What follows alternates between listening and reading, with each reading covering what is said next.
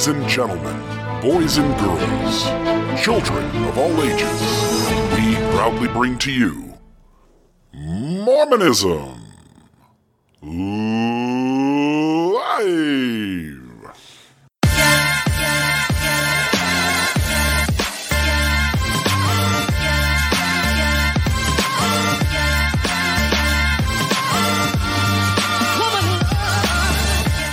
RFM. We are live with our audience another night. Here we are, Mormonism Live. How are you doing tonight? I'm doing so great, Bill. Thank you so much for inviting me again on this show. Yeah, and I love the festive scarf, my friend. That is a little bit of Christmas flavor. It was a gift. It's cashmere. Cashmere, nice. That's got to feel good around the old neck. That's nice. So good, let me tell you. Yeah, here we are. We are on the eve of Christmas Eve, right? Tomorrow's Christmas Eve. We're rocking and rolling. Uh, I'm really excited about tonight. It's going to be a lot of fun. You and I have been talking for the last week, uh, trying to make uh, some use of this Atlantic article that came out where President Nelson was supposed to have been interviewed, but it really wasn't much of an interview, right? Like there isn't a whole lot of President Nelson in this. I think most of it ended up on the cutting room floor. I think it did.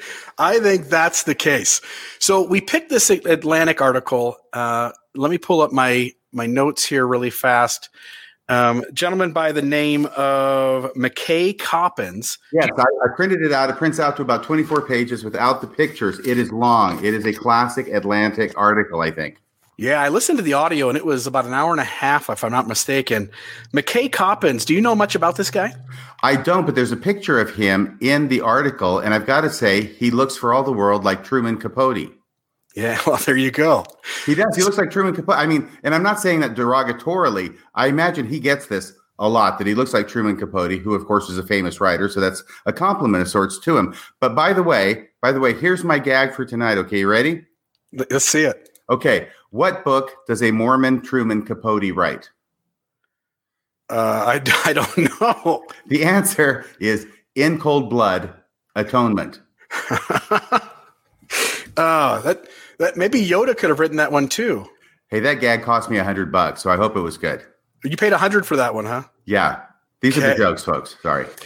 So let's jump into it. There is, um, well, like I guess I should say this too, and we're going to do this, and I, I, hope our listeners can tolerate this. We we really do need donations to keep this going. We're putting a lot of time and energy into it. Uh, it's a weekly night that we're setting aside.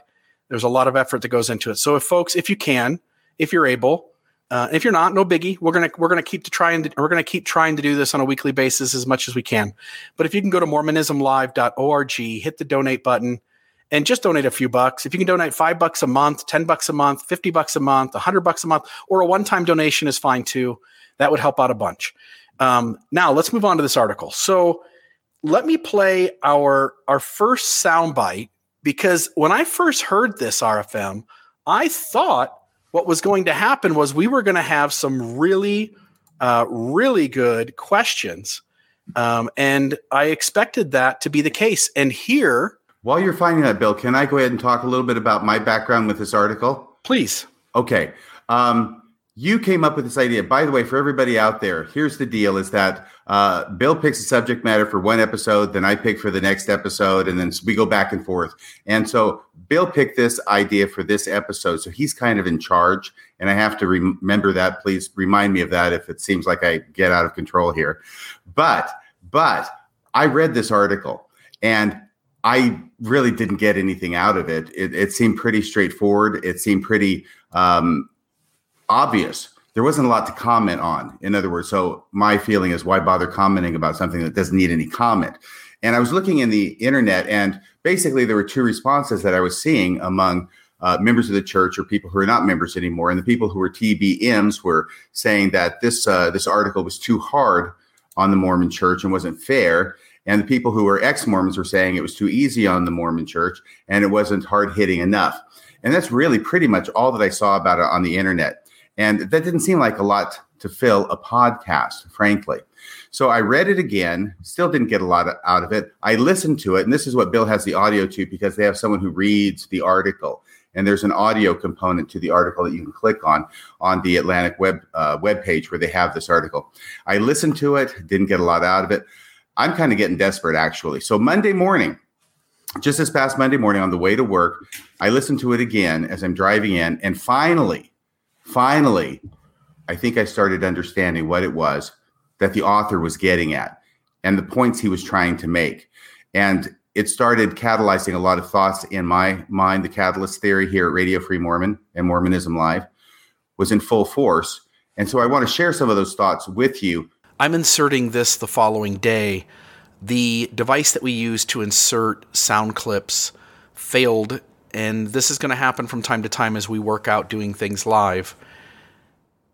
RFM at this point uh, gives me some time to restart my computer and re enter the live stream with everything working uh, by going uh, into some dialogue here. And so you'll hear RFM picking up. And then when I come back on, I've got things resolved and we get back to uh, moving through the show. Thank you.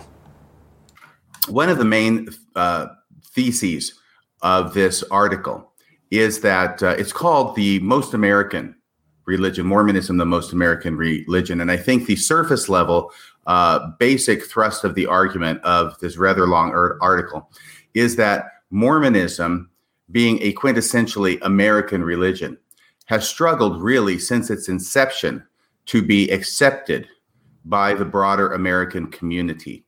And it traces Mormonism from its, uh, its roots all the way up through Brigham Young and into the 20th century, and basically outlines how it is that Mormonism finally achieved its goal of being accepted by the American community, basically in the 40s and 50s, when it achieved this um, sort of leave it to beaver kind of uh, quality with the home and with June, June Cleaver working in the home and Ward going out to work and coming back in, and then, you know, uh, interacting with uh, Beaver and Wally. So it's very, very Mormon, this kind of idea. And then the article goes on to suggest that uh, Mormonism achieved this acceptance in the American community right at about the same time that America went through its own identity crisis, starting in the 60s and going on to today, where America's kind of moved away, at least the majority of Americans have moved away from that 1950s kind of leave it to beaver lifestyle, whereas Mormonism has stayed pretty much put and stuck in that lifestyle. Okay, Bill's gone. Now we can talk about Bill. Okay. Uh, Bill is actually a great guy. But what I'm going to want to do is, I'm, as I think about this article, it breaks down into a couple of main sub points. And these are the things that got me thinking. And one of the main points is, is that Mormonism wants to be accepted so badly that it will say almost anything in order to be accepted. It will kind of reject a lot of its core beliefs in order to be accepted. And now, when, when I'm saying that, what I mean is when Mormons are talking to the outside world, to the non Mormon world, there is this dual uh, tension going on with most Mormons. And I'm talking about TBM Mormons, what I used to be, I can still remember very vividly, which is part of me wants to be very Mormon, wants to be uh, bold in my beliefs, wants to claim my beliefs. Uh, but on the other hand, I also want to be accepted by the non Mormon community. And there's part of me, a big part of me as a Mormon, that recognizes that a lot of beliefs that I have as a TBM are going to sound pretty odd to the outside world, to my non Mormon friends and neighbors. And therefore, because of that, I am going to, and I've got lots of examples of it in my life, and I'll bet you do in yours too, where I shade those beliefs or cover those beliefs or don't talk about the, those beliefs, those odd beliefs, or modify them in such a way as to uh, appear more normal. So at the same time that I'm trying to be accepted by my non Mormon friends and neighbors, I am sort of, uh, well, abridging or I don't want to say violating, that's too strong a word, but that kind of idea to my true Mormonism. I can express my true Mormonism pretty much when I'm at church among other Mormons, but with the outside world, I have to uh, do something different than that. And this writer, McKay Coppins, he talks about how he was with uh, Mitt Romney in his 2012 presidential campaign. And he was, in fact, the only Mormon who was in that pool of people following him around the country. And he recognized that Mitt Romney did not want to talk about his Mormonism, not in any detail. He didn't want to own it. if he had to, he would talk about it in general terms, such as family and patriotism and how Mormonism stands for those kinds of things. But when it came to specific things about his religion, then he didn't want to talk about it. And I remember this part isn't in the article, but I remember somebody asking him at some point whether he actually believed as a Mormon that the Garden of Eden was in Missouri. And you could tell at that point he became very uncomfortable. He did not want to talk about that. He did not own it as his belief, which really I expect that that's what he believes. And it came across as somebody who was embarrassed of their beliefs. Not only do they have odd beliefs, but he is embarrassed to actually talk about them or to acknowledge that he believes them. Now, Bill is back. Um, are you still clicking? Do you think you have it figured out, Bill?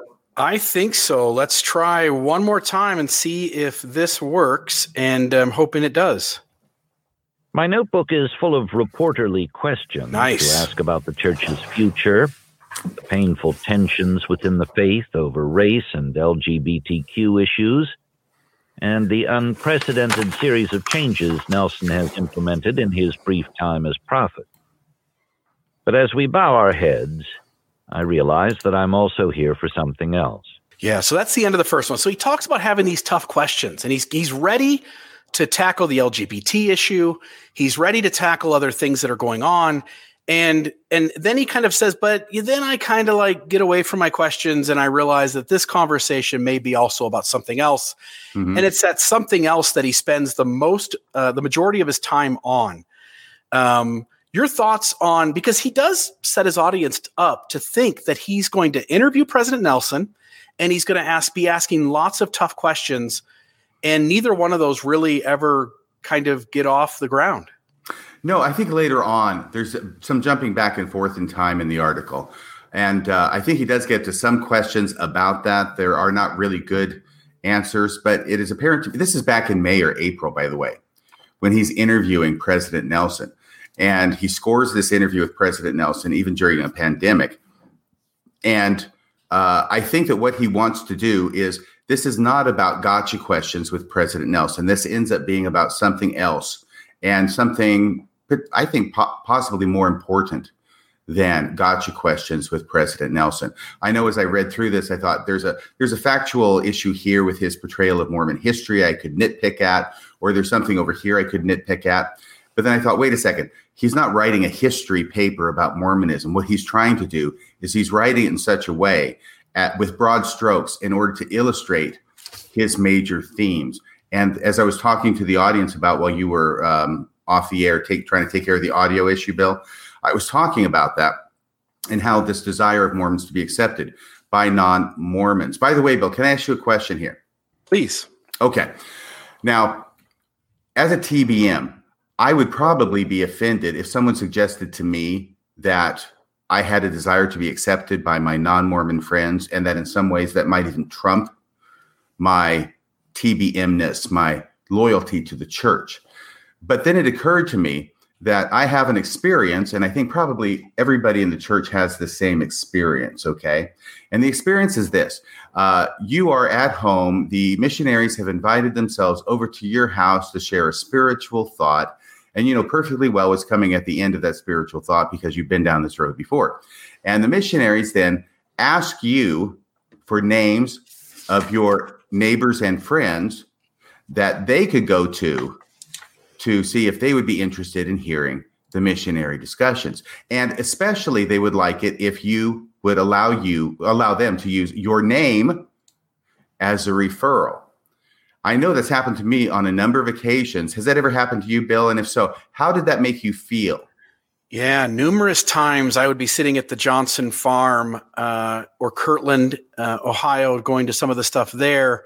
Or we went to Nauvoo once, and, and it, the missionaries, when they take you on these tours and you go around and see everything, when they get done, they give you these little index cards and say, Hey, you know, is there anybody that's on your mind? Is there somebody you'd like to share the gospel with? Is there somebody that we could go help or we could maybe we'd be aware of and we could stop by and talk to them. And I always felt, to be honest, I felt embarrassment. I felt like I don't really want to put my friend's name down. I don't really want to put something down on this card, but I felt guilty and needed to do it. Exactly. And that's how I always felt. And I, I'm guessing we are not alone. But the only reason I bring this up is because that crystallizes this tension. We want to be loyal Mormons. We want to do what it is we're supposed to do. We want to share the gospel. Of course we do because we're Mormons and Mormonism is what everybody needs to hear and give the give the chance to accept because that's the only thing that'll make them happy and get them to the celestial kingdom, right? Yeah. But on the other hand, we're worried about offending our non Mormon friends or neighbors and therefore not being accepted by them. So it's this this desire to be accepted mm. by non-Mormons that even on an individual level that I've experienced makes me tend to not be as open and upfront about my religious beliefs as I might otherwise be. Yeah, and I think I felt much of the same. I I knew that most people were going to turn me down and while I thought it was important, I believed in the importance of it. I was I felt uh, fear of sharing this thing with them that they would see as weird and not necessary in their life, and it would only cause some kind of fracture in our relationship. Right, and this uh, is something that not only happens individually but also happens institutionally, and it's both of these things that is that are being shown by the author in this article. Um, by the way, a lot of these examples I'm coming up with on my own. He shares his own examples from when he was a student, like you know people in his high school class making fun of his uh, maybe having more than one mom. He's like the only Mormon in his school, and uh, you know, his response is to laugh along with it because, you know, you got to sort of laugh at it to get along, not to be offensive because you want to be accepted, right? Right. And what happens on this individual level happens with me, happened with him, resonated with me, happened to you. Apparently, I'm betting every uh, Mormon or former Mormon who's listening to this can identify having that happen in their lives. But it also happens on an institutional level.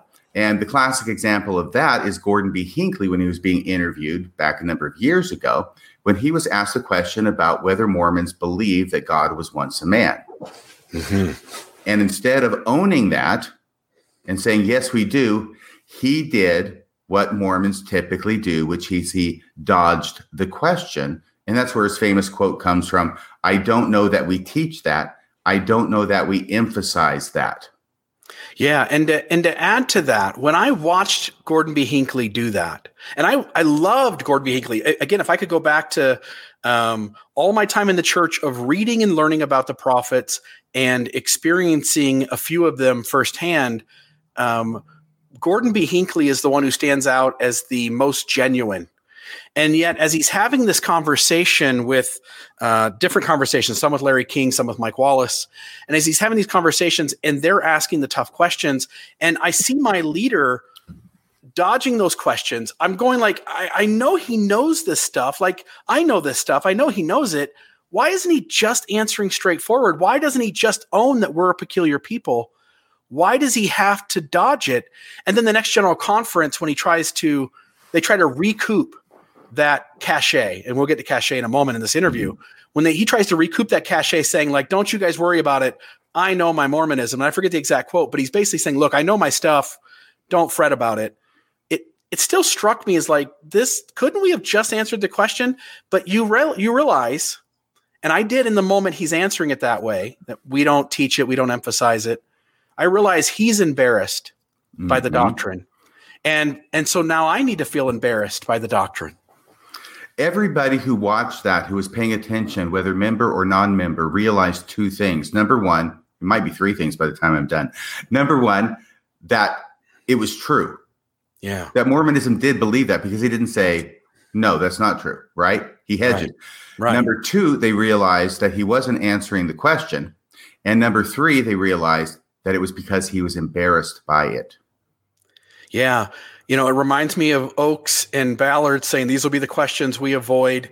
It reminds yeah. me of David Bednar when he was asked a question. He said, "I think I'm going to change the question. I'm going to change the question, and we'll, I'll answer something different." Mm-hmm. Uh, we Mormons are always presenting a different outsider versus insider story, and I think all of us recognize that there is a discrepancy between the story we tell the outsider versus the story we tell the insider. And then there's a third story, which is the real story that we avoid telling anyone. Yeah, and we'll get to that. That's a great point. I did want to mention that, yeah, when Gordon B. Hinckley comes up into next general conference, because obviously there's been some pushback, because a lot of people saw this interview, and a lot of people are saying, wait a second, we don't believe that now? Yeah. And th- there was blowback, and he was hearing about it. So he says something along the lines of, um, I think you can all give me credit for knowing the doctrines of the church. And then there's laughter, and then everybody realizes, oh, he's just playing the Mormon game. Speaking yeah. one thing to the outside world, uh, which is uh, what milk before meat is how we characterize it. Yeah, lying for the Lord is how other people might characterize it. But but objectively speaking, he doesn't want to go into the weird stuff. He wants to avoid talking about that and accentuate the stuff that he sees as more acceptable, the more common ground that he's going to have with the interviewer and with the non-member audience. But prior to this, prior to this, reading this article and thinking about it, um, I had always characterized this as what the Mormon leaders and Mormons say to the outside world as being fake, and what they say to the inside Mormon world is what they really believe, right? Yeah. There's fake versus reality, the outside voices versus the inside voice. But after reading this article and really ponderizing on it, it struck Pond- me that ponderizing. I love that. We should there should be some t-shirts that say ponderize. There was going to be. They were out for about 12 minutes. They disappeared quickly, but I like that term. Well, technically, I mean, technically, I think it was the son-in-laws t-shirts who got yanked, and I yeah. think that the the main the main line of clothing actually proceeded to apace. I'm not sure if it's still out there. Anyway, anyway, it struck me that really, really, both versions of Mormonism, the outside voice, where we're uh, trying to downplay the weird stuff, they're both true Mormonism.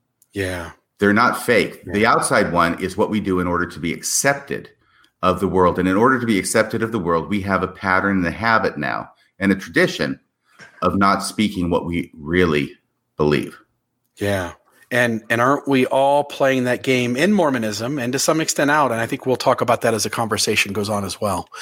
So, if are you ready for the soundbite number two? Please. Okay, so soundbite number two. Again, this guy just got over telling us there are going to be tough questions. He wants to begin describing the discomfort that Mormons are beginning to have and that they are moving to more liberal ground. And he uses Trump to set that up. So, uh, without further ado, here is that uh, soundbite. In the past few years, Mormons have become a subject of fascination for their surprising resistance to Trumpism. Unlike most of the religious right, they were decidedly unenthusiastic about Donald Trump. From 2008 to 2016, the Republican vote share declined among Latter day Saints more than any other religious group in the country. And though Trump won back some of those defectors in 2020, he continued to underperform. Joe Biden did better in Utah than any Democrat since 1964 and Mormon women likely played a role in turning Arizona blue. Yeah. So this soundbite strikes me. First off, I don't really trust his conclusion based on the data. Simply that Utah has become more liberal could be a matter of there being less Mormons. And now you're hearing the data from the stronger influence of people who have left the church or from a segment of people who have moved into the state of Utah. Uh, I don't think it necessarily is that Mormons have moved. But he is trying to make the argument, and I think this is the important part. He's trying to make the argument that the landscape of Mormonism is changing, that believing Orthodox TBM Mormons are shifting and moving to the point where they are moving away from aspects of the conservative party into aspects of uh, the Democrat, from Republicanism to the Democrat Party, and at least some issues, and at least on some candidates and and I think that's he's trying to use that soundbite or that written text in his original article to set up uh, the conversation we're about to have. Your thoughts? Uh, I don't really have too many thoughts about that. I agree with you. I think that most Mormons who were typically conservative, who ended up not going for Trump, did it on more personal reasons with Trump's character and his history and the way he acted and talked which they found incongruent with their Mormon principles and basically Christian beliefs. So I, I but I do think that there is a, regardless of that, I think there is a, a point to be made that Mormonism is moving away from its conservative leave it to beaver roots, and more and more Mormons are transitioning to a more moderate point of view. Yeah, and one only have to look at who we looked at recently, which was Kwaku. And Kwaku is uh, very much for the church changing its LGBT policy. He said so on several occasions. He is also kind of at the forefront. The church has put him up on a pedestal to kind of be the PR guy or the the face of the PR to the younger generation. And and then I know, you know, here's a quote here, uh, or Troy here says that TBMs I know do support Trump. It's my point. I think his data, the McKay Coppins, his data is not being used appropriately. I know that studies came out after the 2020 election immediately happened.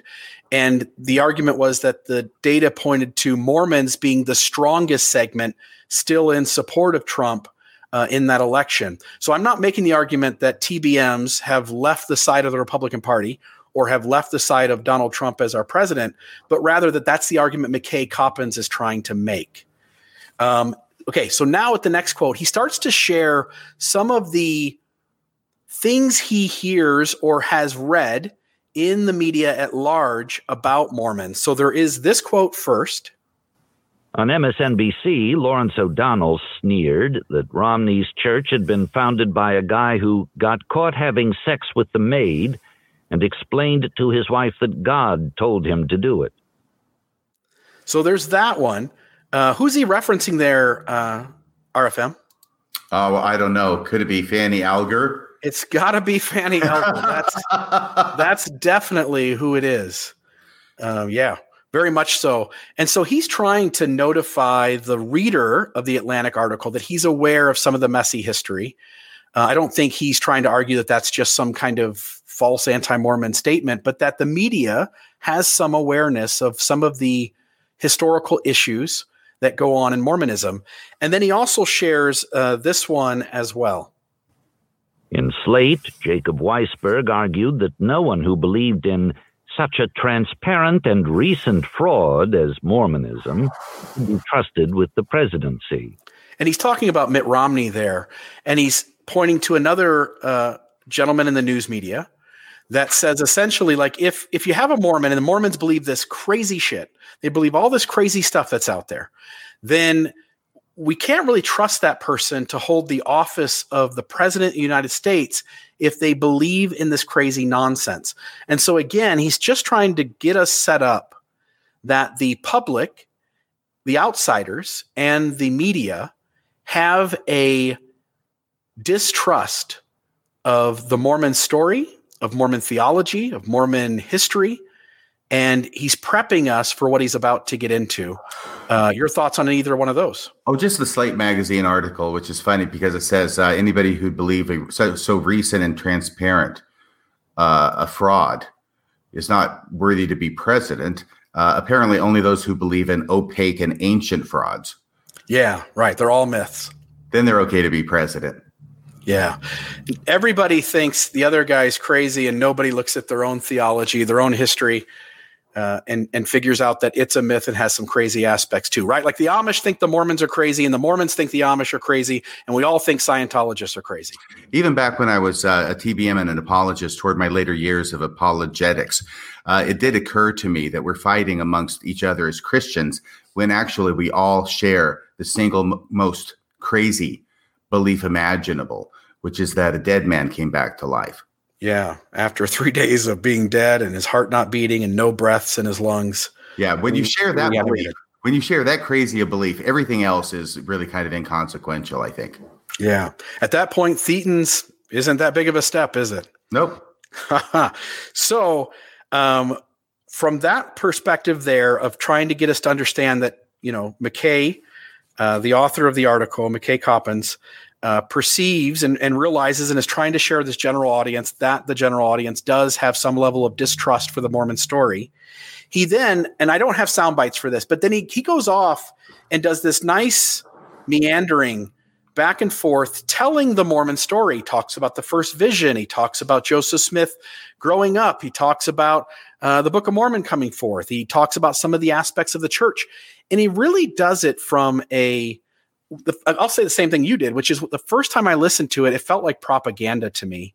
And it felt like he was trying to tell the whitewashed, dominant narrative Mormon story in order to help his audience convert to Mormonism. And and that's what it felt like my first time through. Like you, when I listened to it a second time and a third time, I began to see that I think this actually was much more masterfully done and the intended audience may not be who we thought it was when we when we listened or read it the first time through. Uh, your thoughts briefly, I guess, on the way he articulated the Mormon story. And again, we don't have a soundbite of that for the audience, but your thoughts on it really came off to me as a really faithful, clean version, Sunday school version of Mormonism.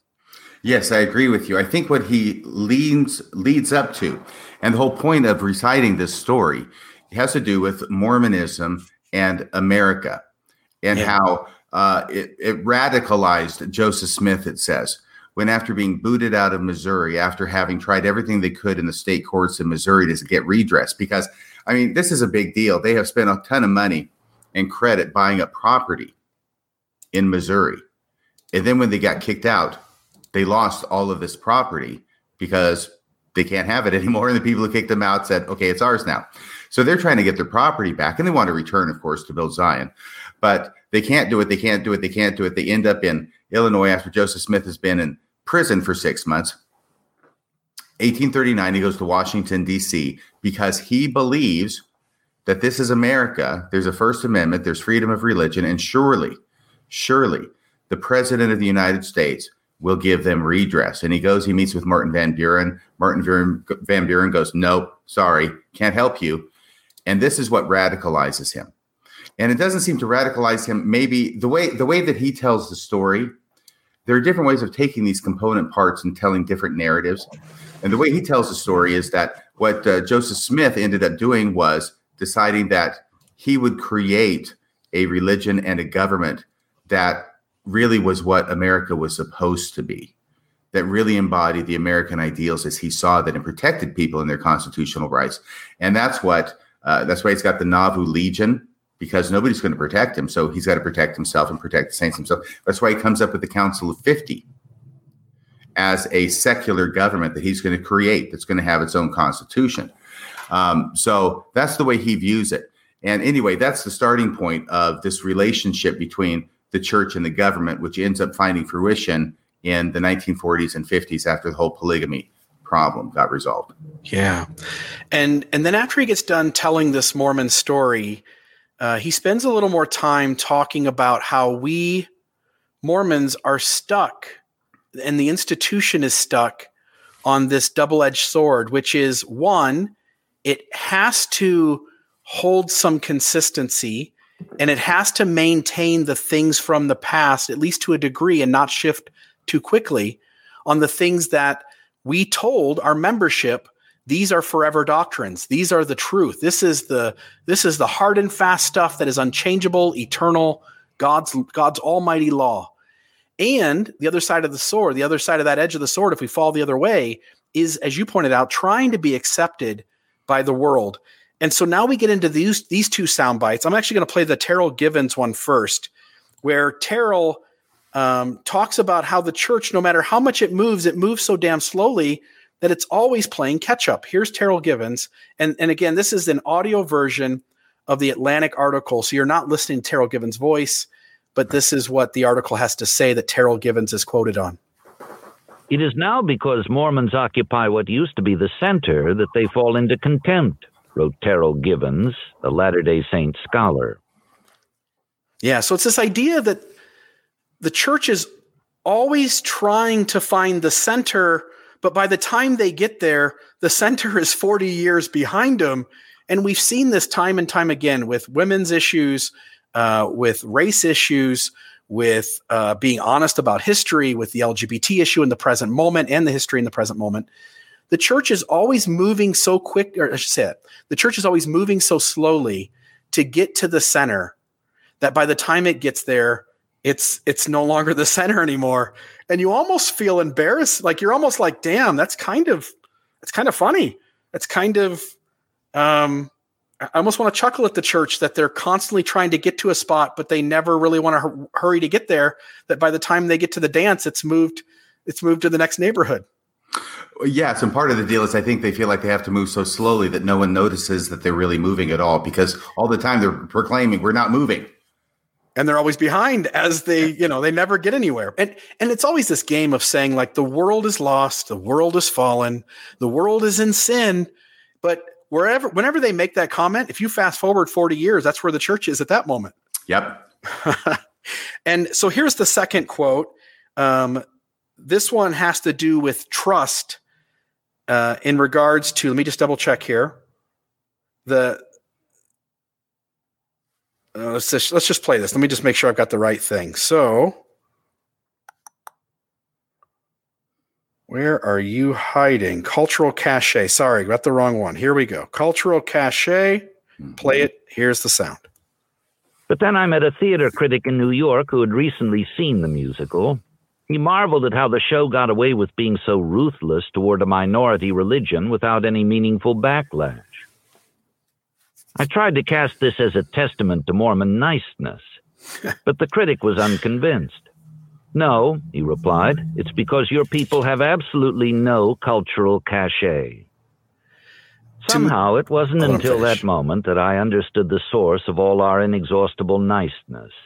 It was a coping mechanism Yeah. born of a pulsing, sweaty desperation to be liked that I suddenly found humiliating. See, he he has a light bulb moment where he realizes the reason we Mormons are nice, and we're famous for being nice. You and I were talking this morning about how nice Mormons are. Mhm. Um, Mormons are are so nice, and we say like that's just a product of the religion. That's what the religion makes. No, no, it is, but not for the reason we think it is. The religion is so quirky and awkward, and we feel so much embarrassment about the things we're asked to do, the history that lies in the shadows, sharing the gospel with our neighbor and our family, that we are nice to try and compensate for how we're not acceptable to the outsider world. Right. And this gets to a real big aspect of Mormonism. This was a light bulb moment for him. And uh, it was a light bulb moment for me as I really thought about it because I had to think, what does this mean? What are the implications of this? How does this manifest itself? And partly it's this idea of I don't know that we teach that. I don't know that we emphasize that. We're not really going to stand up for our beliefs in public. We see other examples of this, such as, um, uh, well, the church regardless of how, how you feel about their beliefs, okay, let's put that to the side. The church has certain beliefs and certain standards at different times in history. But in 2008, we know what their standards were about gay marriage. I think it's probably the same today. Instead of coming out and saying what they believed publicly, they skulked around in the shadows in order to support Proposition 8 in California and there was a there seems to me to have been an effort made to promote that to really uh, well promote it but to do the dirty work without getting the church's fingerprints on the crime scene. And even now when uh, uh, elder um, oaks elder holland i think elder oaks was uh, called about that when he was speaking at a law school recently. Uh, he said something about not one red maybe it was holland not one red cent was spent by the church. Yeah, Elder Holland. okay. Um, and then you know it's like okay well maybe technically but you supported it with all this time and effort and volunteerism and lots of things that count as money if you convert it over. But uh, he wanted to try and distance himself from any involvement of the church when the church was up to its neck in it. That's what i mean by skulking behind the shadows. Um, a similar thing happened i believe with the 2015 november policy of exclusion. Two reasons why that was so surprising to me. Number one is because the church had just spent the entire year making periodic public announcements about things that they were doing in order to support uh, the gay community, the LGBTQ community. And they did that on several occasions, different legislation that they were backing. They made public announcements. But at the same time, they're working behind the scenes to insert secretly into the manual, which was not public at the time, insert secretly into the electronic version, this policy of exclusion. So you have the situation where they do, they say one thing publicly, but behind the scenes, they do something else that is very different from what they're saying publicly. So I think the church has this um, this history and this track record of try of having certain beliefs, but not being out there about them to the public. Instead, they work behind the scenes in order to implement them while trying to present sort of a different less controversial face to the public. And that's part of that being nice thing. And you're going to get onto this cachet. Uh, they have no cultural cachet. What does that mean? Well, I think it means two things. And the first thing here that we're talking about is that in order to have cultural cachet, you have to own your beliefs and you have to own them publicly. You can't be embarrassed of your beliefs and expect to have any cultural cachet. And it doesn't make any difference that they're weird. The public, as a general rule, uh, whether you let's let's look at politics, okay, and it doesn't make any difference which side of the party you you are, or whether you're a socialist, right? Like uh, Bernie.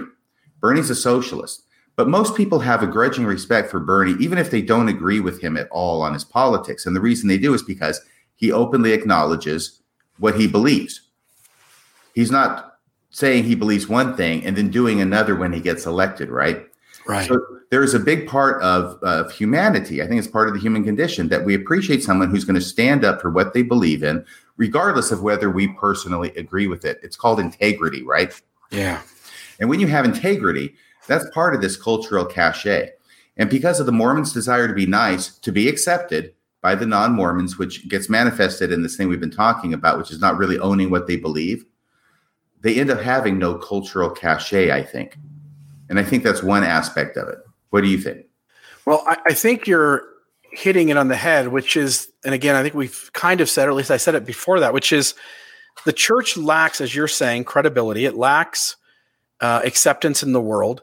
It realizes it. Both its leaders and uh, its members are having to be nice to overcome the distrust, to overcome the uh, foolishness of how people perceive us, to overcome lots of little pieces here and there so that we can even have a seat at the table. In other words, if we come to the table with as with with less niceness and we come just as everybody else does, nobody's going to even let us have a seat at the table. The only way we get a seat at the table is by being overly kind, by kissing a lot of ass, by pretending to be the nicest people on the planet so that people will put up with our quirkiness and strangeness.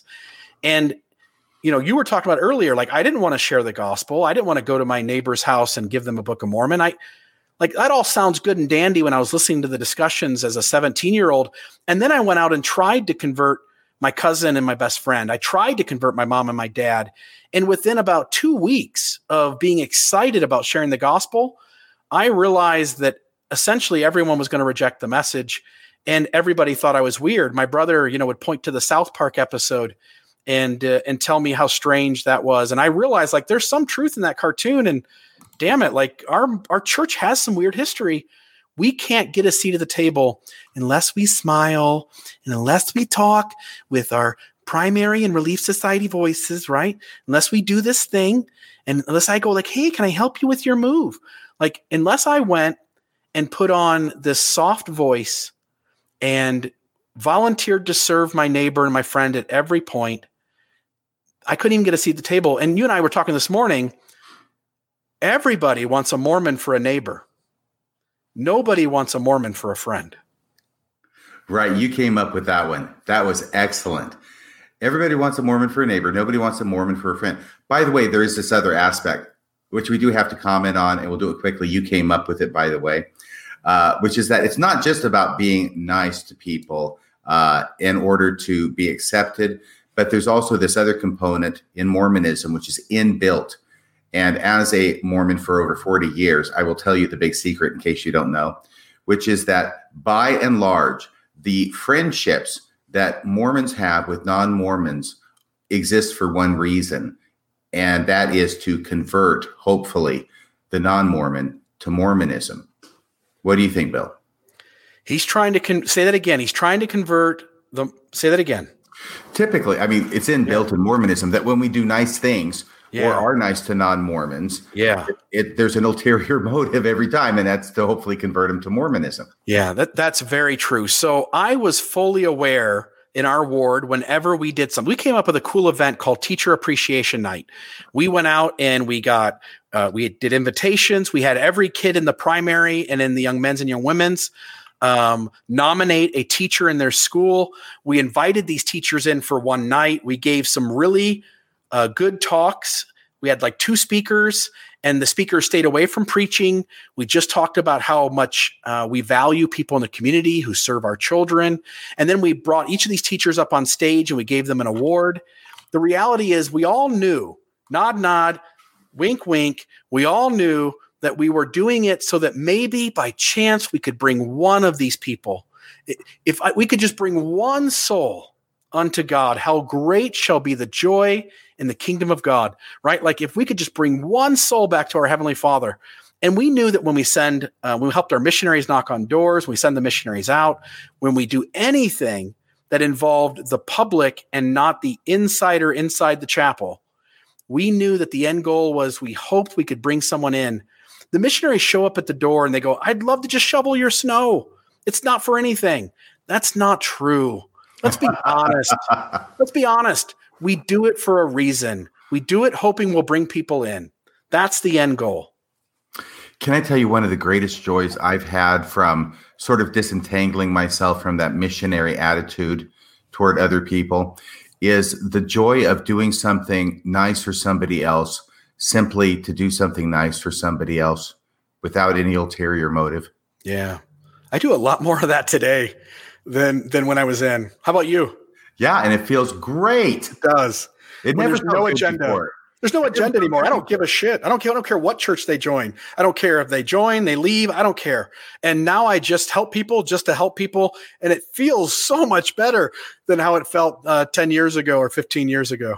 So I want to compare really quick on this one point before we go on, just to make it clear Please. that uh, this really crystallized in my head when I was uh, this is many many years ago, and I was watching some Muslim leaders. Maybe he was an imam or maybe just a representative of a uh, Muslim organization, and he was announcing what it was that they believed religiously, and he wasn't embarrassed, and he wasn't hemming or hawing, right? And he wasn't saying, "I don't know that we teach it. I don't know that we believe that."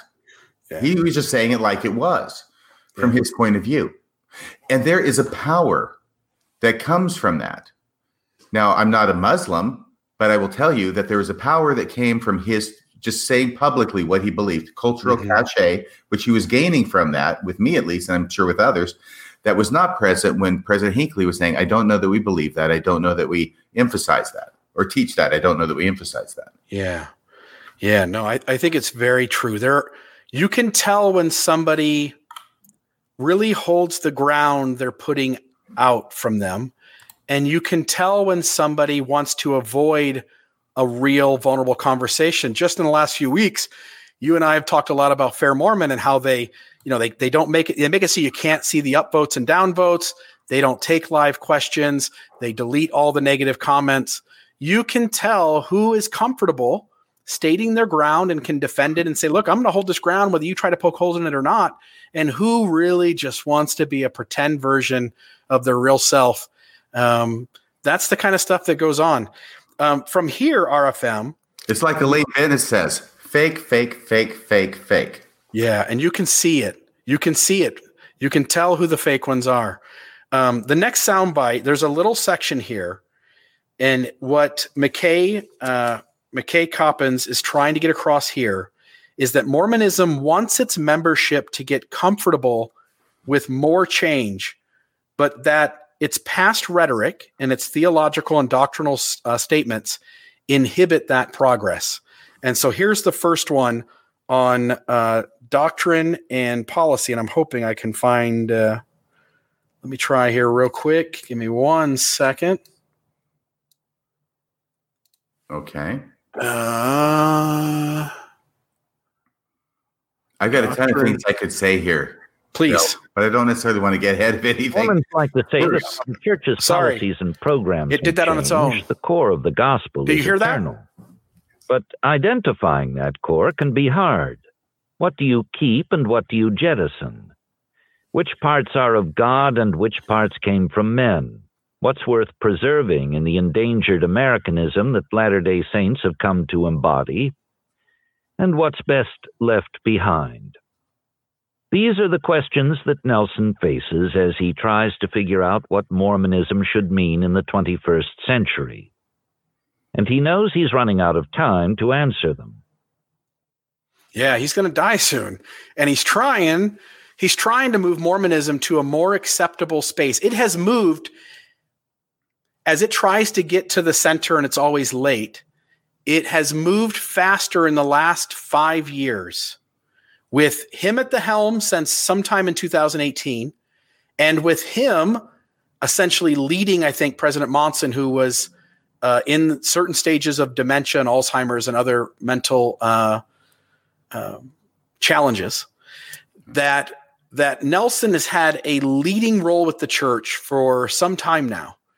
And as the church is trying to move towards the center, it has moved as fast as ever in the last five years. And there is this balancing act of not upsetting the cart of Mormons who think Mormonism has been consistent and think Mormonism believes certain things. And at the very same time, President Nelson is changing the very things that we thought were unchangeable, that we thought could never move. And uh, Mormonism is a shell of what it was during the Bruce R. McConkie and the Joseph uh, Fielding Smith years. And it really doesn't even resemble the Mormonism of the 90s anymore it's a very different Mormonism. The the 10 year olds, the 15 year olds, and the 20 year olds, if we were to sit down with them and say, What is Mormonism? that would be a very different story from if we were to ask the 50 year olds, the 60 year olds, and the 70 year olds. Your thoughts? Right, and one of the important points he makes here, and this is going to get toward the the the idea of who is this addressed to. This entire article, really, um, is that he gives President Nelson credit because he says there's a lot of changes he's made, and some of them are inconsequential, like reducing church from three hours to two hours and focusing on the name of the church being the full name instead of the Mormon church. But there are consequential changes that he has made. And he gives three examples, one of which is modif- modifying the language of the temple endowment to make it more, oh, let's uh, female friendly, if I can put it that way. Yeah. And I think you know what I'm talking about. A second thing had to do with um, well, a second thing had to do with uh, calling the first Latin American apostle and Chinese American apostle mm-hmm. in history. And then there was a third thing. Do you remember what that was? Uh, I don't. I don't remember which what it was. Um, well, was something uh, of yeah. significance. In other words, he's doing things that are that are significant. I think it was remo- was it removing the policy from 2015? Uh, yeah, of course. which which which he put into place, right? Like him and like we all heard the rumors behind the scenes that Nelson pushed the hand of President uh, Monson into putting it in place in the first place, and it was Nelson who stood up and said, "This is revelation," and and then they have to come out in the back end and go, "Hey, it was out of love that we put it in." Oh, and by the way, it was out of love that we took it out. Uh, we're just trying to be consistent. He doesn't mention the first part. He does mention the second part. And that's because this is the thesis that he's developing, right? Yeah. My first thought was, well, to criticize him for not mentioning the first part, this is not even handed. But he's driving toward a point that there are significant things that President Nelson has been doing. And basically what he's he's aiming toward, I think, is that President Nelson is on borrowed time. He's already made some very significant changes within the last two, three years of his presidency. There's still time left, and the door is open, and he can make additional changes. And I think this is more of a hopeful piece that he will take this opportunity to continue to make changes. Yeah. Here's another one that emphasizes kind of the same point. This is where they talk about the crux. Kathleen Flake Mormon historian at the University of Virginia told me many of the church's concessions to modernity have been healthy and necessary. But it's like a game of strip poker, she said. How far will you go? The hard parts of Mormonism, huffing up hills in a white shirt and tie, foregoing coffee, paying tithes, might complicate the sales pitch, but they can also inspire acts of courage. Yeah. So it's like strip park poker. How far will you go? I've got pocket aces, uh, RFM. What do you got? Hey, hey. The deal is this. The deal is this. I mean, and this is the, the huge tension, right? How did the apostasy happen? Well, we were told, at least when I was young in the church, that it happened by. Wait, wait, wait, wait. Do we talk about the apostasy much anymore? We don't talk about the apostasy. We don't anymore. teach it, and we don't emphasize it. We do not, and there's a reason for it. I think, and it's part of a. It, it makes sense because the apostasy was the original church, the true church, accommodating itself to the world to the point where it lost its its its validity, its efficacy, its priesthood power, its covenants. Yeah. And that's what we are. And so that's the tension. How far do you go? How many articles of clothing of the true church are you willing to get rid of in order to be accepted by the world without going across that line of, you know, the apostasy line? Go Yeah. directly to apostasy. Do not pass go. Do not collect $200. Yeah. It reminds me of a man who told me that he owned the very axe that George Washington owned. And the only things he had replaced on it were the handle and the head. right. So this is this is the tension. This is the tension that's going on. And really, what we're trying to do here, just so everybody knows, because I've seen a, a few comments, what we're trying to do is understand what the um, uh, the message, the multiple layers of messages in this article are. Um, and really, he's he, there's not a, a conclusion necessarily, but it's exploring different layers of ideas. One of these things about this incredible desire that Mormons have to be accepted in Americanism, how that's playing out, and basically how far is the church willing to go in order to be accepted by uh, American culture or non-members without losing what makes it distinctive in the first place, because that's where it gets a lot of its power. Yeah, we have to be a peculiar people. And and here, uh, President Nelson associates the good that's in the church with our Mormonism, with it being Mormon. Here's the quote. I don't think you can separate the good things we do from the doctrine, he tells me. It's not what we do, it's why we do it. But but RFM, if you can't disconnect the good that Mormonism that Mormons do from Mormonism's doctrine, then what is the other side of that coin? Nobody does good except for Mormons. Yeah, it's also that you can't disconnect the bad Oh, that Mormons do from Mormonism either. So if we're causing trauma, if we're molesting kids in bishops' offices, if we are manipulating people, if we're um, abusing people in various mechanisms and unhealthy behaviors, uh, if we make it impossible for someone to be both gay and Mormon, if we make if we tell people that have a skin color they were less valiant in the premortal life, if we um, tell doubters that their family and friends should disassociate with them, that's also a product of Mormonism too. If if our good is to be held up and said this is because of our Mormonism that we're good, then our bad must be as well.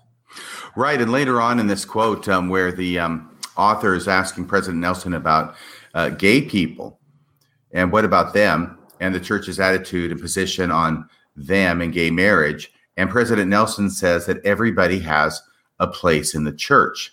Now, the uh, article doesn't say this. This is just for me. Um, well, yeah. And black people had a place in the bus in Alabama in the 1950s, too. It's Yeah. just that it was in the back of the bus. Yeah. And that's the same place that LGBTQ people have in the church. They have a place in the church. It's just in the back of the church. Yeah, and and they have to sit next to certain people. They have to uh, be in a certain space. Um, they can have to they have to follow different rules. They have to drink out of a different water fountain. Um, but they get to have water fountain if they so choose to follow the rules that we've set. Um, I want to play a couple more little bites. These are, and then we'll get into some phone calls from folks. Just play the conclusion statement, give some closing comments from you, and then we'll get some phone calls. This is the two quotes on um, race and the LGBT issue, and I, I think they're important to this conversation. So here's the first one on race. Smith, who grew up in California and joined the church when she was 11, now lives in Provo, Utah, where she often hears white Mormons try to rationalize the church's past racism. And while she's seen hopeful signs of progress, she believes the church can't truly move forward without a show of complete institutional repentance. As part of a living church, I believe that an apology is necessary. So far, the church has ignored such calls, a fact that Smith attributes to fear. Yeah. What do you think there? Well, she's absolutely right. By the way, this isn't obviously not Joseph Smith. It's just a it's a black uh, member of the church uh, who is um, whose last name is Smith. But um, yeah, absolutely right. And this is the other aspect of it. And by the way, I have got tons of stuff here, and you're not going to hear most of it. You can breathe a sigh of relief. I've got Shakespeare. Oh my gosh, I've got C.S. Lewis. I've got Joni Mitchell. I've got a great story about me, which you're not going to hear tonight. So maybe some other time I'll, I'll bring it out in a different format. But the basic thing is this: is that uh, the leaders of the church are too busy pretending they're perfect. Okay, and this is the other aspect of where they have no cultural cachet. A person who is perfect has no cultural cachet. It's the reverse of what we we would normally think. But time and time again, poets and prophets, not LDS prophets, have understood yeah. that it is it is the the owning not only of your religious beliefs, but the owning of your human frailties and fallibilities and even your sins that gives you cachet because everybody knows you're not perfect. Everybody knows that if you're pretending to be perfect, you're faking it. Okay. And if you accept your um, your foibles, your your failings, and you announce them publicly, that's when you get cachet from people. Can I give you just one thing here? Please. Okay, this is from uh, Tennyson, Alfred Lord Tennyson, his Idylls of the King. This is Guinevere talking to Lancelot about why it is that she cannot really love King Arthur. And it's because he's too good. He's too perfect, right? What she says is, He is all fault who hath no fault at all. Mm. The opposite mm. of hmm. what we think. He is all fault who hath no fault at all. For who loves me must have a touch of earth. Yeah. Like we're all flawed. Let's stop pretending that there's something perfect about us let's let's start owning up to what we are and what we've done and let's be honest about it and that's what makes a person appealing yeah. to us and then she finally says the, the low sun makes the color yeah the low sun mm. it's good stuff by mm. the way i just want to say this okay because ether chapter 12 verse 27 a seminary scripture everybody knows it Weak things about, strong yeah yeah i give unto men weakness that they may become strong that yeah. is always interpreted in my experience in Mormonism as okay, we're given weaknesses, but we're made strong and when we overcome them. Okay. Yeah. I think maybe that's not what it means. I think what it means is that it is the weaknesses themselves that make us strong when we own them, not overcome them, but when we own them. That's what makes them strong. And if that's what the, this verse means, I think it's a lot more profound than maybe I'd been giving it credit for before I started considering it in light of this Atlantic article. There's a few other things that I'm not going to talk about, but that's the main thing is that um, this is this is what the church leadership fails to understand is they're scared to death of being less than perfect, of apologizing, right? Uh, nobody can criticize them because they're above criticism. What they don't understand is that it is that position on their part that makes them unappealing that makes them not accepted, that makes them not loved by the yeah. non Mormon world. And what they don't understand is if they did the exact opposite of what it is they seem hell bent on doing, which is just uh, acknowledge that they are uh, weak, vulnerable, that they make mistakes and apologizing for them, just like everybody else. Immediately, the reaction I mean, there, mm-hmm. there are some ex Mormons that go, aha, I knew it all along. But yeah. by and large, the reaction of the world is going to be one of acceptance and embracing them and an increased respect, and then they get the cultural cachet. Yeah, but that's that's not the current behavior. That's not what currently goes on. Here's the second quote about race. Though the church has never claimed prophetic infallibility, Smith says that for many Orthodox believers, the faith is either true or it's not. The church can't make a mistake. The church can't back off. The church can't fix something that's problematic. Mormon leaders are afraid that if they apologize for the racism of past prophets, she speculates, they will undermine their own authority. That institutional fear is a common theme in the Church's response to a certain kind of activism. Though Mormons are encouraged to air their doubts and even voice dissent among themselves, Church leaders have sometimes lashed out when dissenters start attracting external allies. Yeah. So this idea that, you know, we've made serious mistakes. We've made mistakes on race. We've made mistakes on the LGBT issue and are currently making them. We've made issue. Uh, we've made um, mistakes on uh, dealing with women and you know allowing them to do ordinances, and then now we take it away, and we don't really handle social issues inside the church very well at all.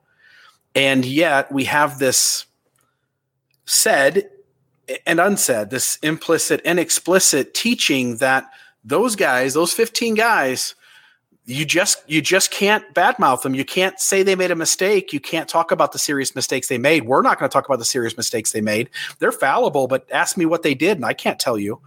Um, they have to be set on a pedestal. President Nelson has to be a prophet of God, and he has to have better access to truth than you have, than I have, than all the TBMs out there have. And the reality is, those top 15 have made much more serious mistakes than than the progressive Mormons they've excommunicated all along the way. Well, I agree. Lying to the membership on a regular basis is one of Yeah. those. Yeah. And, Yeah. and Peter Bleakley, by the way, whom I interviewed yesterday, does an excellent and brilliant job of pointing that out and documenting that. Yeah, good. Check out Radio Free Mormon and the Peter Bleakley interview. Um, yeah, absolutely. The there's two more quotes I want to get to. Then we'll play the conclusion. These two are on the LGBT issue. Um, the first one is on LGBT changes that are possible. Uh, so we'll play this one first. When I asked him what he'd say to LGBTQ people who feel that the church doesn't want them, he told me, God loves all his children, just like you and I do, and there's a place for all who choose to belong to his church. But when I asked whether the prohibition on same sex relationships might someday be lifted, he demurred. As apostles of the Lord, we cannot change God's law, he said. We teach his laws. He gave them many thousands of years ago, and I don't expect he'll change them now. As we spoke, I noticed that Nelson. He's changed a lot of shit, hasn't he, God? This is the part where you're saying that nothing's changing while you're sort of changing hmm. things. Forget that he's Right. almost a hundred when you're with him. He's remarkably spry for a nonagenarian and prone to enthusiastic tangents about the human body's servo-regulatory mechanisms. But he also seems to understand the risk of saying the wrong thing. So when he talks about the LGBTQ community, he slows down and reads from his notes to make sure he is hitting every letter in the acronym. So President Nelson seems RFM to be holding LGBTQ. Yeah, he's oh, got it down. Yeah, he's got to make sure he says it right. Right. I Right. think I got those reverse, some reverse, but I got them all there. So he there's this thing that happens in Mormonism that is bullshit, and I can't. It, it happens all the time. Even in the midst of constantly changing Mormonism, the leaders keep telling you it can't change. Mhm. Like he he said, I, God, you know, God hasn't changed it thus far, and I don't expect him to change it anytime soon. Yeah. Uh, Mormonism is constantly changing. We said the temple ordinances can't change. We changed them. We said garments had to stay one piece after the pattern at which Joseph Smith set that he got straight from the Lord. We changed it. Um, temples had to be a certain way. We changed them.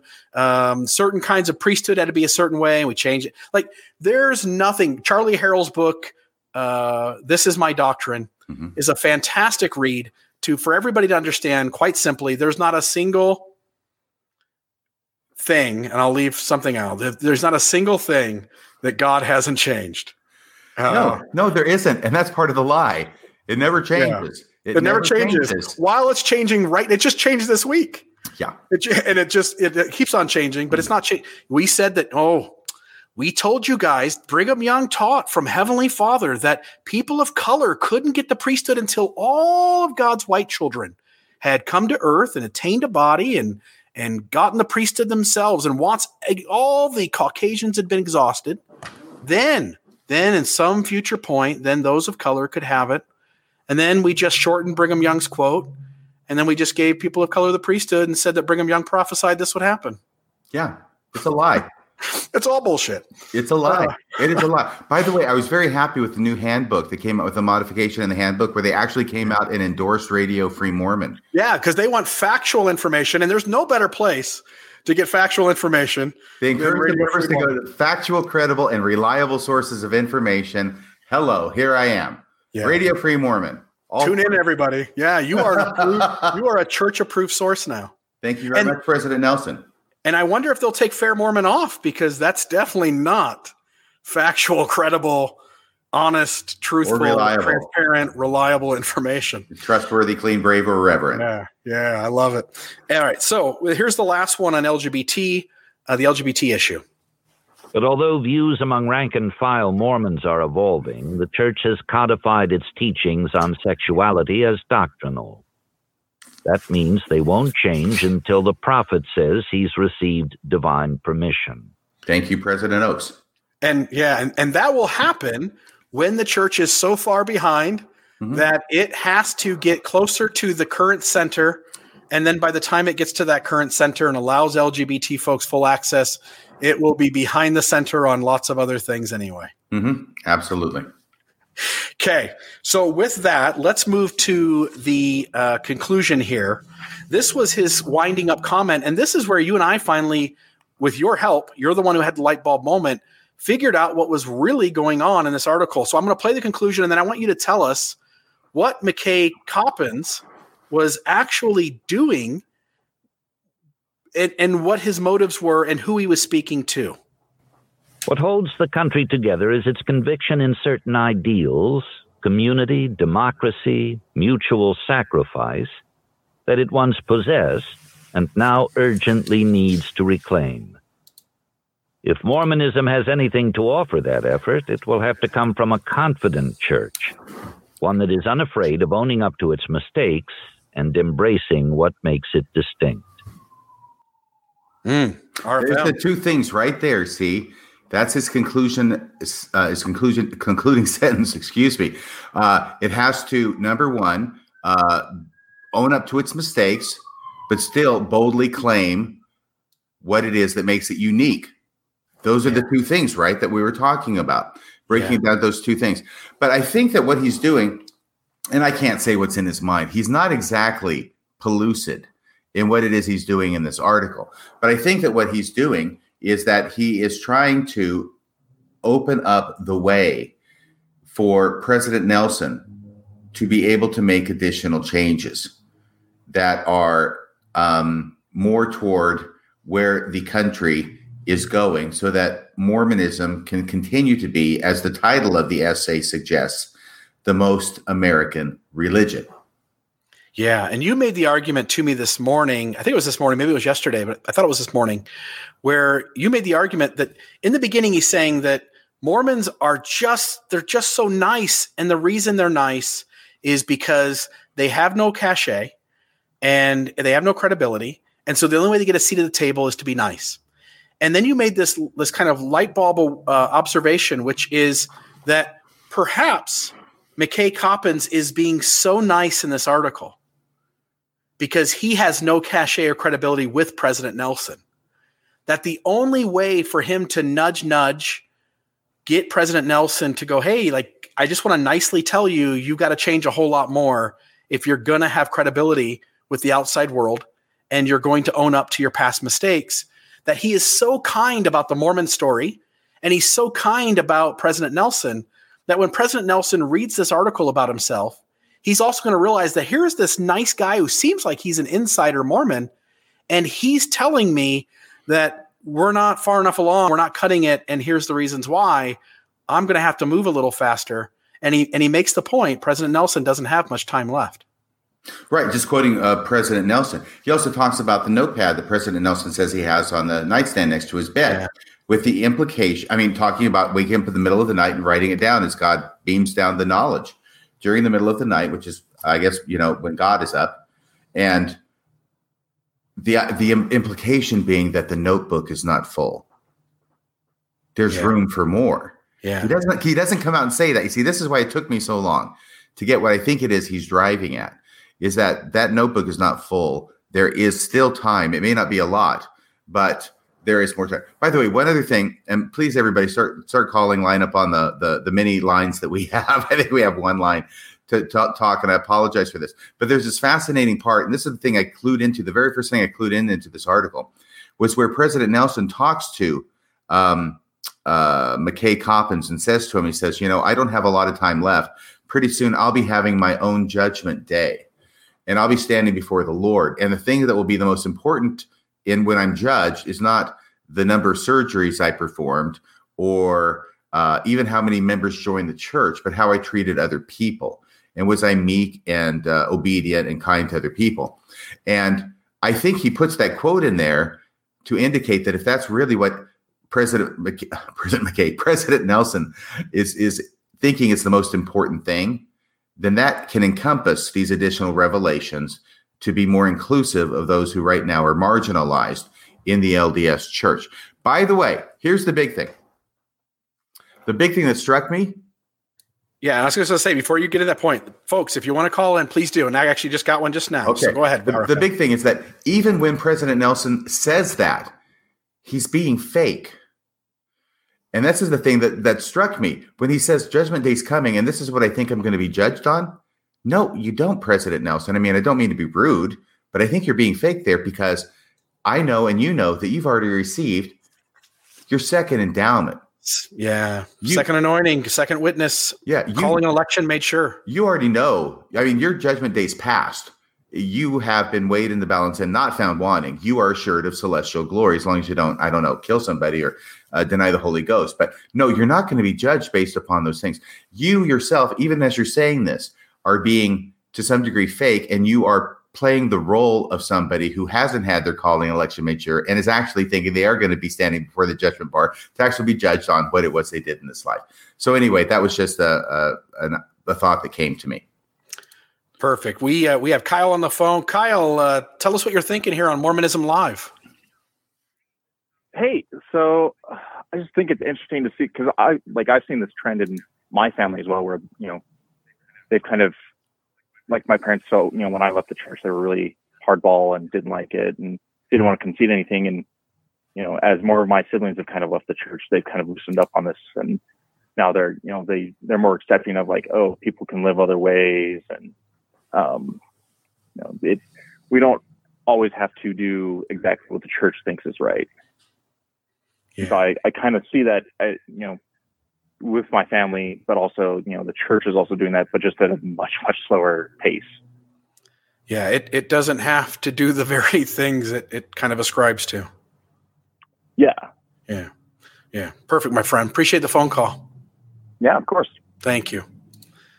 Thoughts, RFM? I think more and more over the past 40 years, we've seen the church get out of the bedroom, just as an example of its members.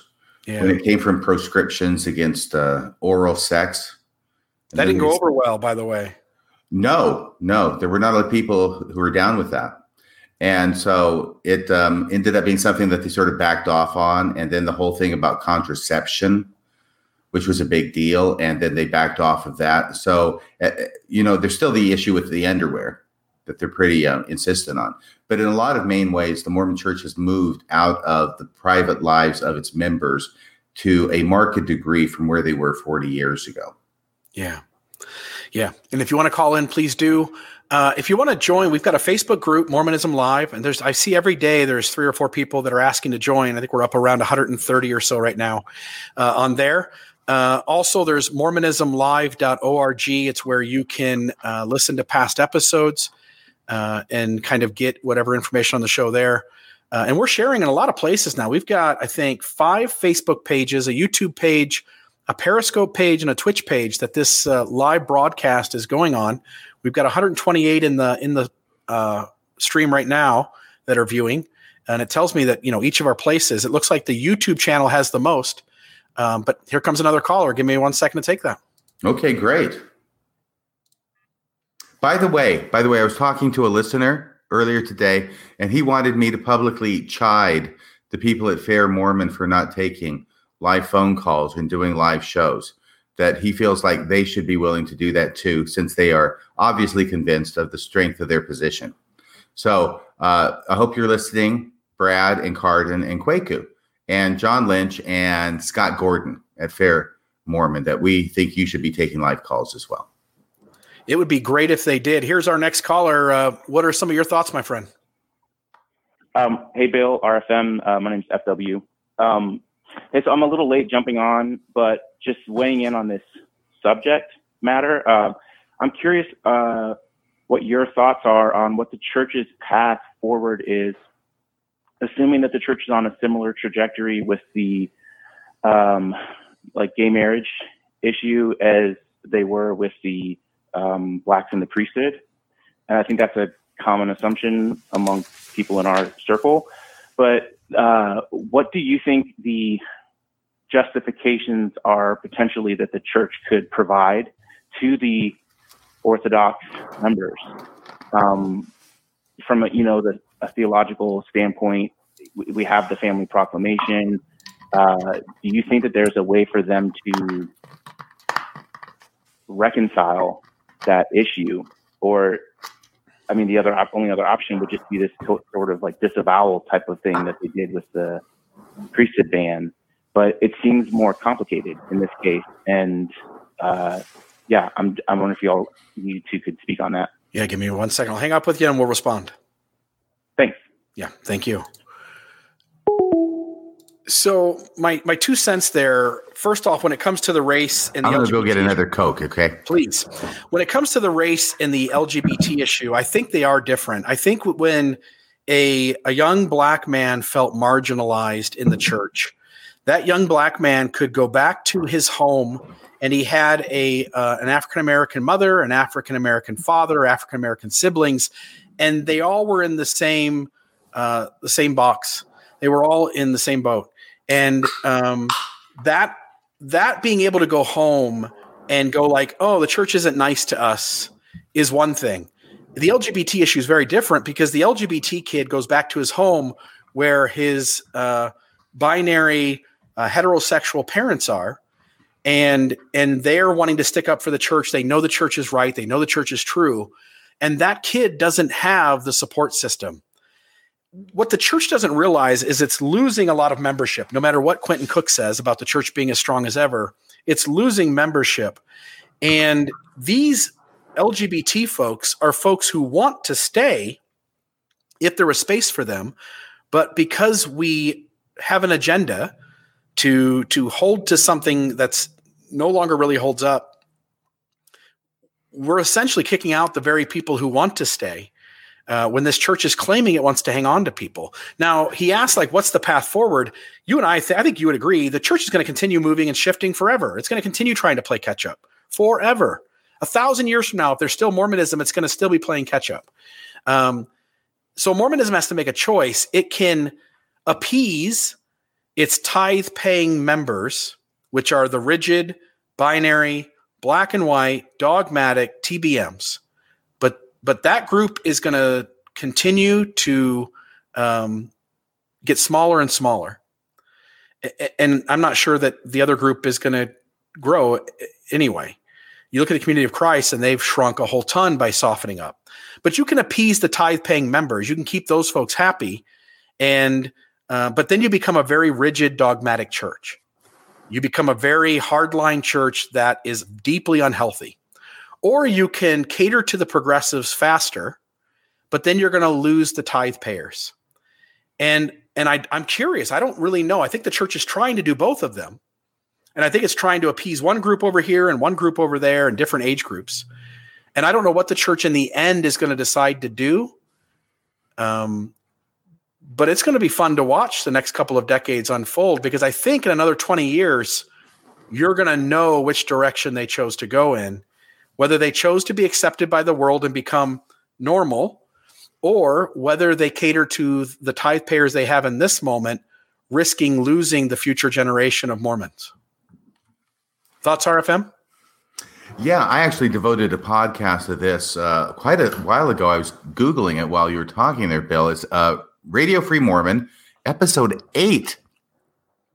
It was back from uh, March 12th, 2017, called The Amazing Contradicting Joseph Smith. And there, I recommend you go back and listen to that if you haven't already, because it's actually, I think, is pretty good, if I do say so myself. But what it sets forth ultimately, it, it shows that Joseph Smith contradicted himself over and over and over again. And it actually frames it as a positive thing in the uh, the podcast that he was never he never felt bound to what it was that he had revealed or presented as scripture. Um, he could go beyond that, and frequently that required reversing what he had said before, and that was necessary in order to expand the horizons and the breadth of uh, Mormonism. Okay, so having said all of that, I don't want to give that whole podcast right now, but the main bottom line is this is that the church right now is so focused on being anti-gay it has to be because it focuses on that strain of doctrine from Joseph Smith, which they attribute to Joseph Smith, about you have to be married in order to be in the celestial kingdom. Therefore, everything else follows from there. And it's very much with this very literalistic um, idea about, well, then you have spirit babies, right? And so the entire work of uh, future plans of salvation is dependent upon the heterosexual sex act, which is an interesting thing when you think about it, that the entire plan of salvation in Mormonism is based upon the heterosexual sex act as it's understood today. But there's another strain that they can go back to, and I think that they should, and I encourage them to. That is the strain that the very last word that Joseph Smith ever said on the subject, both in the book of Abraham, 1842, and in the King Follett Discourse, 1844, as well as the Sermon at the Grove, but mostly King Follett. The last word he said on the subject is that spirits are not created. They are not they're not begotten, they're not created. They have existed forever. And he begins his plan of salvation in the King Follett discourse with God finding himself in the midst of spirits. And then seeing that he was more advanced than they were, he created a system whereby they could advance and become like himself. But the book of Abraham in chapter 3 is very explicit talking about spirits. They are gnolaum or eternal. There is no creation about them he will say in the King Follett Discourse. So there is no marriage to create spirit babies, according to what Joseph Smith said in the last word he said on the subject. And that is the other strain of doctrine that I hope the church will go back to, which is ready and open. It's a field wide and all ready to harvest for them in order to accept gay marriage because there's nothing that Joseph Smith said. You would think that the last thing he said about it would be his most up to date view on the subject. But the, all the church has to do is say, look, we don't know everything. God knows they say that every general conference. There's so many things they don't know. We don't know everything. We think this is one way that spirits can be begotten. They can still stick with that. Say, but there are other ways, and there's spirits that existed forever. And Joseph Smith said this. So um, I think they should just be like the Marines and marry them all and let God sort them out. Yeah, and and I'll talk here for another second, and we'll see if another phone call comes in. We'll take at least one more. Uh, if somebody calls, if not, we can end the night on this. And actually, one's just coming in now. So give me a second. I'm just going to. All right. So, um, RFM, my last thought too is that on this section we're talking about, that leaders have spoken and said really unhealthy things. And I think sometimes the 15 grant this charity to the inner sanctum of that group and say, you know, Elder Oaks, you've said a lot of unhealthy stuff about LGBT folks we're going to do you the grace of letting you die first before we uh, collectively move somewhere different. And then you have to be alive and embarrassed that you said a lot of things that didn't hold up. And so I think Mormonism throughout the ages has often, and I think it plans to do so now, often made space to allow these guys who have said the unhealthy stuff to die before the changes come about with, with which those guys would have to, like Bruce R. McConkie, apologize. Does that make sense, RFM? Oh, it does. And also, the church is locked into this management style of everybody in the quorum of the 12 and the quorum of the, the first presidency have to agree. Any decision they make has to be unanimous. And therefore, if uh, you know Elder Oaks is still alive and he says, no, I don't agree, well, then they can't make the change according to the way they have established the method of governing the church. Are you then, muted? Yeah, yeah. And then the second he dies, then God can suddenly speak to prophets, seers, and revelators again. It's just amazing how this all works. Um, we we've got Roger on the phone. This may be our last call. We'll uh, we'll take Roger. Roger, what are you thinking here on uh, on tonight's episode of Mormonism Live? Well, I just had a, a, a, no, a new revelation for the uh, prophets, seers, and revelators. If they want uh, the uh, the revelation on uh, allowing men to uh, be married in the temple has already been given. Uh, it was given to Joseph Smith, and it was called the Law of, of Adoption, and it was um, part of the new and everlasting covenant of marriage, and it was an important uh, part of it. That is, men got maybe a half a, half a brownie point for getting another wife but he would get a full brownie point if he sealed himself to another man. Uh, that man um, was a conduit for the priesthood. The the principle of a sealing was not done for sealing parents to children, but rather uh, ways for the priesthood to flow. And uh, this continued down to John Taylor, who stopped it. But Brigham Young had my great great uncle, John D. Lee. You may have heard of him at the Mountain Meadows Massacre as one of his adopted sons uh, through the uh, law of adoption. Uh, and he had his uh, second anointment, anointing, and the whole purpose so the priesthood could flow from uh, uh, Jesus Christ to Joseph Smith to Brigham Young to John D. Lee. Mm. And uh, if uh, if they wanted to renew that and bring up that uh, teaching of uh, Joseph Smith, you know, they could seal men together as uh, father and son, and uh, there would be temple marriage for men. Mm. Yeah, that's a that's a great point. hang up with you, Roger. Thank you. Oh, sorry. Yeah, that's a great point. There are so many strange and uh, interesting, radical ideas that Joseph Smith had, whether it's giving the women the priesthood um, in the Relief Society or developing a temple endowment, which actually does give both the Aaronic and the Melchizedek priesthood to everybody who goes through their endowment, the men as yeah. well as the women. Um, there's so many things that have been rejected and uh, discarded by the church that are still there, even in the ordinances that we perform today. So I think that's really an interesting point. By the way, Q is asking, do you invite apologists? Do you see that on the? Yeah, I, yeah look at that.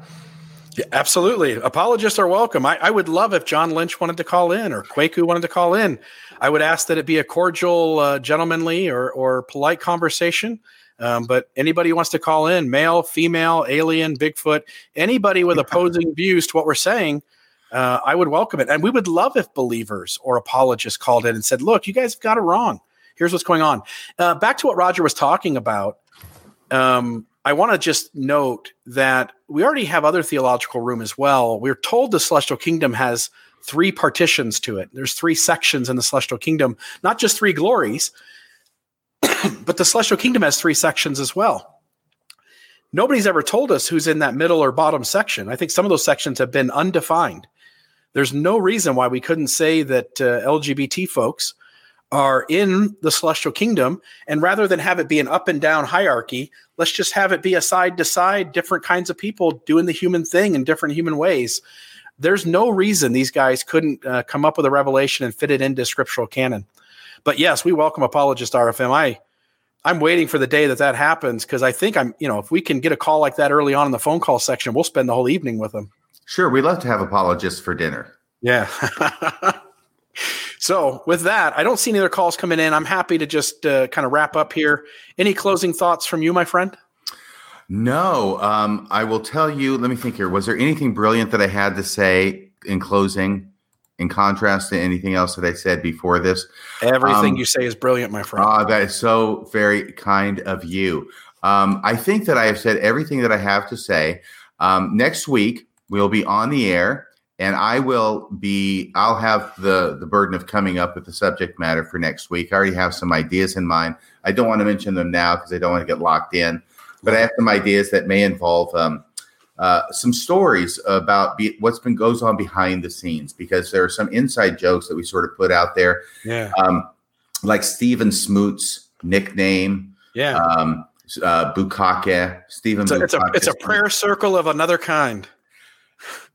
And and I, I, think that our audience deserves to know how it is that he came by that um, that nom de plume. Um, yeah, and so I, what we want to tell the story because it's a very interesting story actually, and there are other things that were going on around it which involved Daniel Peterson. And I want to talk maybe about a little bit behind the scenes with Daniel Peterson and how he finally caved on Alma.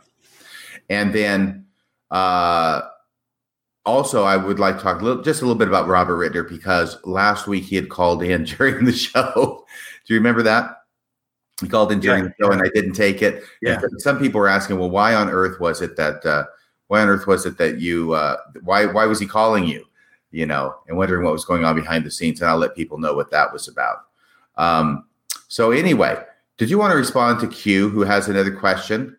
No, I, I, think Q is the apologist. He doesn't want to give us a real name. He's just an initial. And that's fine. I don't have a problem with someone staying anonymous if they feel like something negative is going to come from them being who they are. Um, but if you want, I mean, next week, if if Q joins us next week, uh, we can start off uh, with Q having an opportunity to call, and if he does, then great. If no, not, no, we'll no, no, no, no, no. That's no good. That's no good. Here's why. Okay, and this is not out of uh, any desire to avoid Q. The reason why is because I'm going to spend hours preparing. preparing your preparing your thing. I'm Yeah. not going to get but- butted off by uh, anybody calling at the beginning or taking a phone call, and then all of a sudden we're going to have something else happen. Now, Gotcha. if anybody is a bona fide apologist who wants to come on the show, Yeah. wants to uh, disagree with us or say where we're wrong, and uh, we can structure a show around that. Okay, Yeah. and we would be happy to do that. In It's fact, I'll give up mine. I'll give up mine in two weeks. In two weeks, Q. That's not fair. No, no, no. I'm serious. Q, if you you'll off reach, the hook for coming No. up with something. Q, if you'll reach out to me, private message me on Facebook, I give you my absolute word. I will keep your name anonymous, but you're going to have to reach out to me. You're going to have to set it up. And in two weeks, Q, I will sit down with you and we will have a conversation about whatever in Mormonism you think we're just over the cliff or over the edge on, and you've got the truth. Uh, I would love that conversation. Uh, and we'll let RFM uh, do his thing next week and entertain us with with his insights on a certain issue. Bill, can I ask you a question? As long as we're talking in front of the entire nation, Yeah, let's do it. what are you going to do when you set this whole thing up for Q or whoever to come on the show and be the show, and then Q doesn't show up? That's I will happened have- to you before, yeah. has it? I will have a secondary topic ready because I know how these guys work. And the moment the conversation becomes real or tough, they've got things to do and trips to go on, vacations to be at, other places to go. They don't have the time to put in to talk to people like you and me once the conversation gets difficult. So I'll be ready with another topic. Okay, fair enough. Fair enough. Okay. I'm excited. This is fun. Guys, Mormonism Live, uh, please again donate. Help help us keep this going. Uh, we'll just week to week bring up new things, whatever is going on in the news. We'll talk about if there's some pressing thing going on. And there's going to be plenty of times for RFM and I to jump into doctrinal issues or historical issues and spend the whole evening examining those with your calls. And by the way, that's a big part of what we do. We really appreciate and love your interaction. You're you're taking time to watch this live. You're taking time to to call in for those who do. And for those who are watching this after it's published the next day, thank you so much to each of you. Uh, we appreciate it. It's the same journey we're all on uh, on the second half of life here is figuring things out and uh, and really understanding Mormonism for what it is in the world and uh, living our lives to its fullest. So thank you so much. RFM, anything last from you? I've had a great time. I just want to wish you a Merry Smithmas. A Merry friend. Smithmas. It is December 23rd. 23rd. Merry, Sharon, Smith, Merry Smithmas to you too, RFM. Sharon, Windsor County, Vermont, December 23rd, 1805, as I recall. Yeah. What a what a beautiful day in our nation's past. 100, 215 years ago today. It warms the cockles of my heart. Well, I'm glad you have some warm cockles. Okay, have a great day. Thank you. You too. Bye, everybody. Have a Merry Christmas, everyone.